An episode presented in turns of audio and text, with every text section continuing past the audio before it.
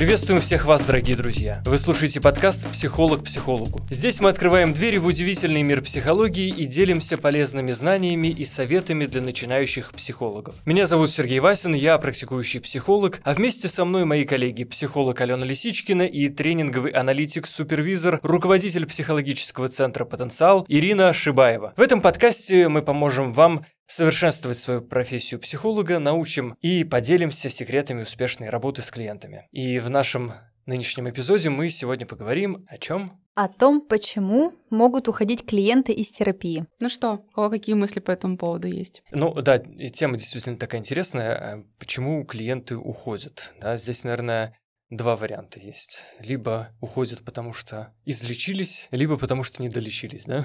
Первое, что приходит в голову, да? Ну, более опытные коллеги делились со мной мнением о том, что когда ты начинающий психолог, первые несколько лет это нормально, что клиенты прерывают и уходят из терапии. Я думаю, что клиенты могут уходить в тот момент, когда мы подходим в терапии к чему-то важному, с чем они не хотят сталкиваться, не хотят видеть, не хотят с этим работать, и в в некоторых случаях проще прервать а как это для вас, кстати, Алена Алексеевна? Ну, у меня пока еще было не так много опыта. Заметьте, э, уважаемые слушатели, как тяжело идет эта тема. Сколько напряжения вот здесь, в студии, в связи с этим разговором. Почему-то эта тема очень болезненная. Но вообще работа психолога, она связана с тем, что вас будут бросать. Всегда, постоянно, сколько бы вы ни работали. Тем более, если вы работаете в более глубинном подходе, если это более... Мне кажется, что коллеги, которые работают на краткосрочной терапии, очень хорошо устроились, они долго не работают, некоторые решают проблемы с одной консультации или трех. И, в общем, проблема бросания, мне кажется, для них менее актуальна, чем для тех, кто работает в более длительном таком глубинном подходе. Мне кажется, с этому нужно относиться с пониманием, хотя от случая к случаю где-то, может быть, с грустью,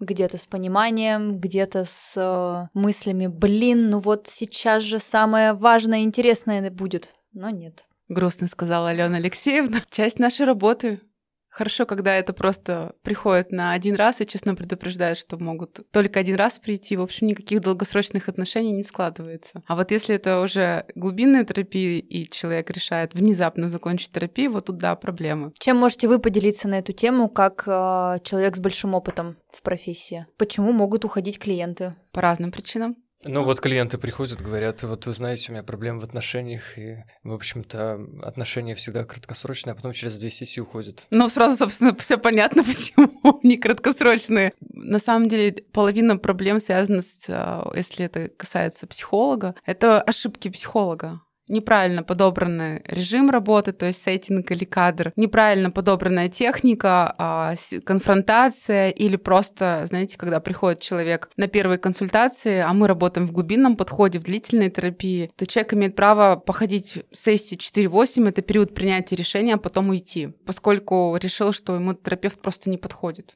нас имеют право не выбирать. Я могу быть прекрасным человеком, очень интересным собеседником, замечательным специалистом, профессионалом, но меня могут просто не выбрать, потому что по каким-то причинам я не совпала. Я бы тут сказала, что не выбирают и на начальном этапе, и даже очень опытных профессионалов, поскольку если я, допустим, работаю в глубинном, более классическом подходе, психоаналитическом, то я сама отбираю и понимаю, каким клиентам подходит какая терапия. И если я предлагаю достаточно такие жесткие правила, э, которые требуют мой метод, то, конечно, очень много людей будет просто не совпадать, они просто будут уходить, мы будем расставаться. А если коллеги работают в таком, а, в таком более, может быть, лайтовом варианте, в формате может быть, и краткосрочно там вариант того, что люди будут уходить, будет меньше. В этом смысле, мне кажется, коллегам-психоаналитикам э, или людям, работающим в психоаналитическом подходе, намного тяжелее. А второй момент связан с чувствами самого терапевта, а с тем, насколько он готов, насколько он психологически готов, насколько он правильно выстраивает формат беседы, консультирования и не совершает ошибок. Большая часть — это наши ошибки но мы их все равно будем совершать, совершать даже с большим опытом. То есть можно сказать, а, что это нормально. Это нормально. Ну и потом, вы знаете, бывает так, что человек не хочет себя узнавать, он действительно, если этот человек уже ходит в длительную терапию, тяжелее всего, когда человек уже ходит в терапию, сложилась терапия, сложился, казалось бы, альянс, а клиент внезапно исчезает. Хотя он уже вот ходит достаточно продолжительное время и часто ходит, регулярно ходит и внезапно исчезает. Вот это такая стрессовая ситуация для терапевтов, психологов, особенно начинающих психологов, потому что совершенно непонятно, почему клиент просто исчез. А преследовать, писать, догонять мы не можем. Можем лишь поинтересоваться, ждать ли, допустим, все ли в порядке. И как тогда провести линию между тем, это твоя ошибка как э, профессионала или желание самого клиента?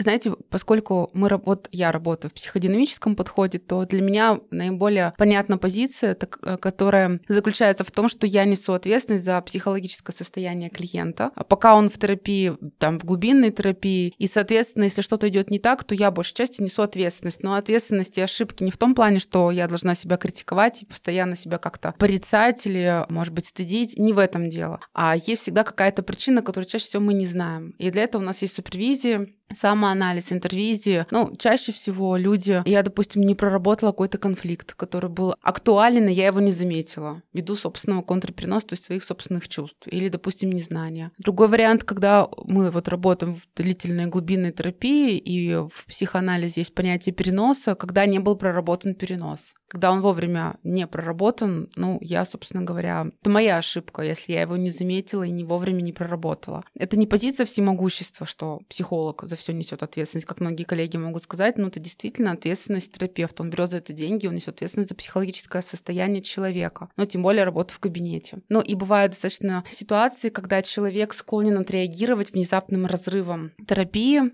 но это тоже обычно бывает, за исключением таких достаточно редких случаев, когда это внезапно такой вот провал в психике у клиента случается, когда он просто выпадает и разрывает терапию. Такое бывает. И у меня был случай, когда человек ходил в терапию очень длительное время, больше 10 лет. Там достаточно тяжелые были нарушения, и, в общем-то, ничего не предвещало. Человек ходил стабильно, регулярно, терапия была эффективной достаточно. И внезапно случился э, прорыв. А на сессии случился эмоциональное отреагирование последующим разрывом терапии, совершенно внезапным. Э, ничего не предвещало, и, собственно говоря, случился такой некоторый провал клиента, и даже из личной истории, хотя вот если так сейчас посмотреть, и в личной истории тоже были моменты, которые можно было бы задуматься мне как терапевту, что такое возможно. В этом плане вот коллег, э, которые молодые начинающие специалисты э, и внезапно сталкиваются с уходом клиента, это достаточно такой травматичный момент, поскольку отношения уже складываются, терапевт действительно выстраивает терапию, и внезапно происходит разрыв. Но это достаточно часто человека заставляет даже пересмотреть свое отношение к своей работе, а некоторым даже уйти в какой-то другой формат или закончить работу. А еще, знаете, такой есть э, ситуация, когда случаются парные случаи, а еще когда, допустим, у терапевта все мы люди живые, и в жизни у терапевта бывают происходят разные события, и э, кризисные, радостные или не очень радостные, и в этот момент контейнер терапевта ну, действительно может быть переполнен. Клиент очень хорошо это чувствует, и именно в этот момент могут достаточно сильно отреагировать или принести какие-то непроработанные части, отреагировать, допустим, разрывом. И тогда это может действительно очень так... Задеть. Более того, разочаровать специальности. Ну, это, конечно, самый печальный исход. Ну, из специальности уходит, в нее приходит много, уходит, ну, тоже немало, когда вот этот флер и очарование специальностью проходит. Особенно есть направления, в которых учиться приходится достаточно долго, особенно долго. То вложение, которое человек вынужден как профессионал делать в себя, с тем вот результатом, который первые годы происходит, он, конечно, себя не окупает. Это прям человек должен быть либо очень сам быть э, в своей терапии, понимать, какие хорошие результаты он получил. И это обычно держит человека в этой специальности, когда вот он сам в своей Прошел глубинной терапии, путь, да? он понимает, как ему это помогло, и после этого он верит в этот метод. Если такой глубинной хорошей терапии нет, вероятность, что человек уйдет из метода, достаточно высок. Вот по моим наблюдениям. Тогда следующий пункт. Нужно ли нам удерживать каким-то образом клиентов? То есть, например, если мы чувствуем, что в терапии что-то идет не так, а, можем ли мы, допустим, это подсветить, сделать явным, чтобы это вышло в зону осознания клиента, или как, как с этим работать? Прям вот как супервизия. Но мы обязательно должны все подсвечивать, естественно. То есть мы, если мы что-то видим в терапии, мы должны это прорабатывать. Да, вопрос такой интересный, конечно, вот по поводу того, что должны ли удерживать, да, здесь сразу как бы так вопрос власти какой-то вот возникает, что нет, вы должны ходить, да, все таки этический кодекс международной ассоциации психоаналитиков запрещает использовать власть, да, то есть вот таким образом, если мы действительно там как-то преследуем, вот как Ирина Владимировна говорила, догоняем, собственно, да, то есть шантажируем, бывают и такие случаи, когда, собственно, психологи, ну, не наши. Нет, подождите, тут, тут очень не тонкая... тусовки, Слушайте, тут так, тонкая да. грань. Если человек, допустим, действительно выпал из реальности, и он нарушает договоренность, наши договоренности, когда мы договариваемся, что есть три сессии на завершение, и если человек решил закончить, то у нас есть три сессии на то, чтобы завершить. Если человек говорит, я больше не приду, я говорю, минутку, у нас есть с вами договоренности. Вот это преследование или нет? Это правило. Это преследование? Ну, вопрос э, такой вообще. Так не уходите от ответа, пожалуйста. Вот для вас это преследование? Ну, я считаю, что, конечно, каждый волен. Можно это все, так сказать, обозначить, но люди вольны уходить из э, Есть еще понятие терапевтической настойчивости и отцовской роли, когда вы должны призывать к порядку, границам. Да, ну, я просто знаю такие случаи, в том числе и как бы у моих некоторых клиентов, которые там ходили к психологам, ну, причем как бы это так, не с улицы, так сказать, психологам, но которых прям, прям преследовали. Вот, там, не, но ну, конечно... мы, не, мы не преследуем, но мы напоминаем о том, что есть правила. И если такое золотое правило в психодинамическом подходе, что я вообще стараюсь не брать в терапию, если я вижу, что человек склонен к отреагированию. То есть он мне рассказывает историю, что вот если что-то не нравится, он сразу обрывает. Но я, естественно, понимаю, что велика вероятность, что он со мной сделает то же самое. И я уже думаю, насколько ему подходит более глубинный подход или ему, может быть, более какой-то краткосрочный формат, не такой глубинный. Но и мы обговариваем, прежде чем начинаем терапию, что есть правила трех сессий. Вот именно на случай импульсивного отреагирования. Всякое бывает. Они, правда, не всегда работают. Бывает человек на сильном эффекте, особенно если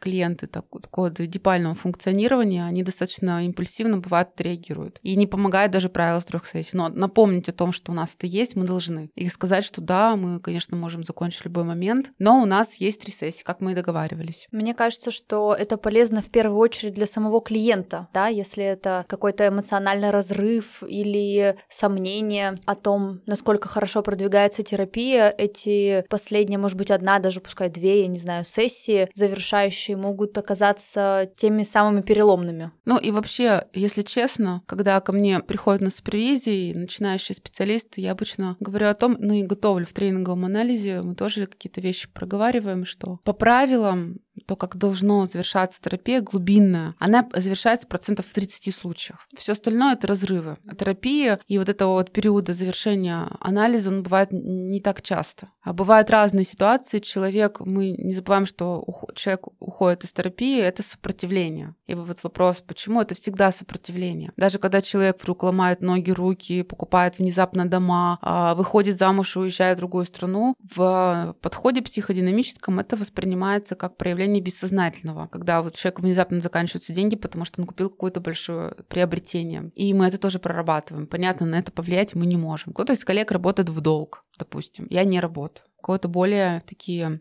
гибкие рамки кто-то может себе позволить. Но вообще это наша работа связана с тем, что нас будут бросать. Как начинающему и не обязательно начинающему, опытному специалисту не разрушиться от этого? Собственно, терапия и, естественно, супервизия. Если в терапии мы хорошо, неплохо прорабатываем и свою травму брошенности, которая бывает у большинства терапевтов, и желание спасти, прорабатываем сценарий, и свой нарциссизм достаточно неплохо, тогда, ну, разрыв терапии, он воспринимается как часть нашей работы работы наши риски, за которые нам в том числе платят деньги. Все бессознательно, да. Вот сегодня тоже вот я опоздал немножко, да. Это тоже бессознательно. Да, все сопротивление. Как-то печально прошел сегодняшний как-то вот этот подкаст. Интересно, это, видимо, тема бросания как-то на всех тяжело действует. Тема большая, говорить можно достаточно много. Странно, что коллеги как-то вы смутились. Нюансов здесь достаточно много. И то, как молодые начинающие специалисты реагируют, и как уже более зрелые, задевает это, конечно, всех то сказать, что это никак не задевает, это неправда. Просто нас обучают, мы обучаемся работать со своими чувствами. Тогда давайте на сегодня мы завершаем. Вы слушали подкаст «Психолог психологу», в котором мы открываем двери в удивительный мир психологии и делимся полезными знаниями и советами для начинающих психологов. Меня зовут Сергей Васин, я практикующий психолог, а вместе со мной коллеги, психолог Алена Лисичкина и психолог-супервизор, руководитель психологического центра «Потенциал» Ирина Ашибаева. Спасибо, что дослушали этот эпизод до конца. Обязательно пишите ваши комментарии и ставьте оценки. Это очень важно для развития подкаста. Пока-пока. Пока-пока. Пока-пока.